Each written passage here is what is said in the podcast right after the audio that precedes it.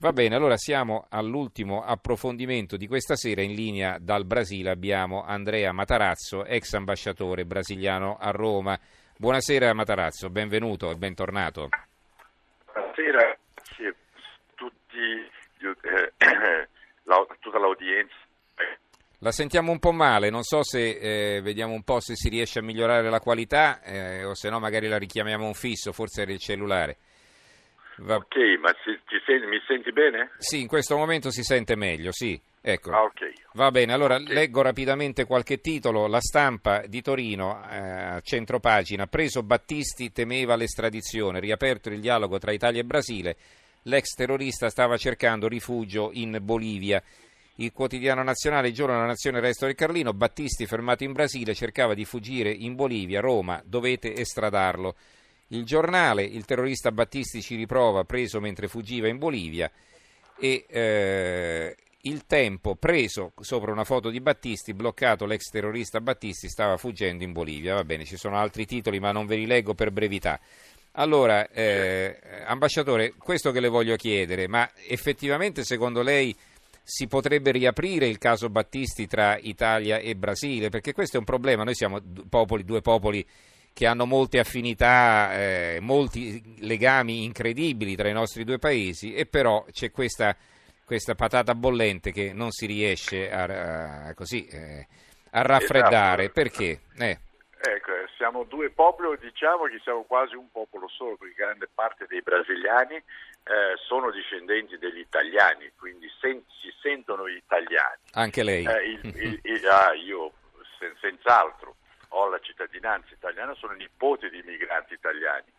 Eh, il caso Battisti qua è, è, stato anche in Brasile un problema grosso, perché grande parte della popolazione lo voleva fuori, lo voleva in Italia, in galera, dove è il posto che lui, lui eh, eh, devesse, devesse, stare.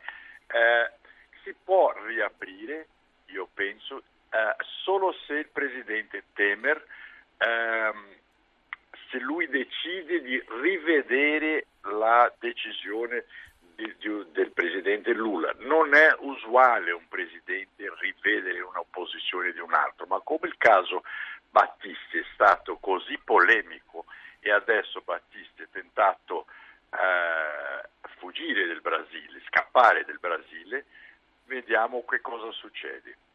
Per il Brasile anche è un onus avere Battisti qua, è un criminale in più che abbiamo, non abbiamo eh, necessità di questo, ma eh, Cesare Battisti anche opportunisticamente si è sposato con una brasiliana e ha avuto un figlio qua. Ecco, in questo modo come si fa a estradare un brasiliano in Italia? Forse questo è il problema eh, di fondo. Eh, dobbiamo vedere, no, il problema di fondo adesso, perché nell'epoca che lui è rimasto qua non era sposato ancora, né? eh, quando l'hanno conceduto la, l'asilo qua.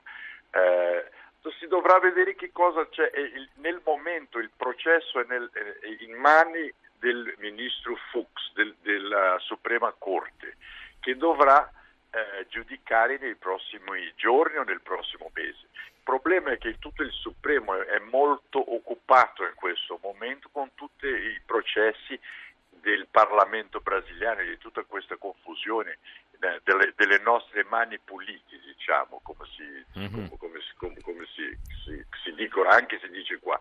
Eh, ma io penso che nei prossimi mesi av- avremo una soluzione in questo caso. Senta, lei si ricorda quanto è stato coccolato Cesare Battisti, ma non solo in Brasile, ma anche in Francia, cioè sembrava che in Italia fosse un perseguitato. Qui si tratta di un criminale condannato con sentenza definitiva da tribunali dove lui ha avuto la possibilità di difendersi, voglio dire, no? E quindi eh, a questo punto tra due paesi eh, civili come i nostri non ci dovrebbero essere questi problemi, no?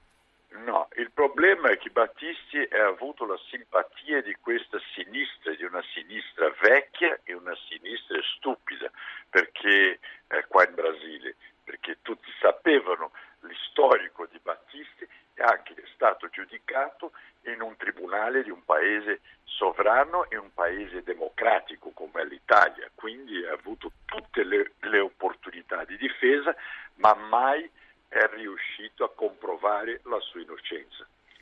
Bene, ringraziamo allora Andrea Matarazzo, ex ambasciatore del Brasile a Roma. Eh, grazie ambasciatore, buonanotte. Grazie a lei e anche grazie a Rai 1 per l'opportunità. Grazie, sempre molto gentile con noi, buonanotte, ci risentiamo.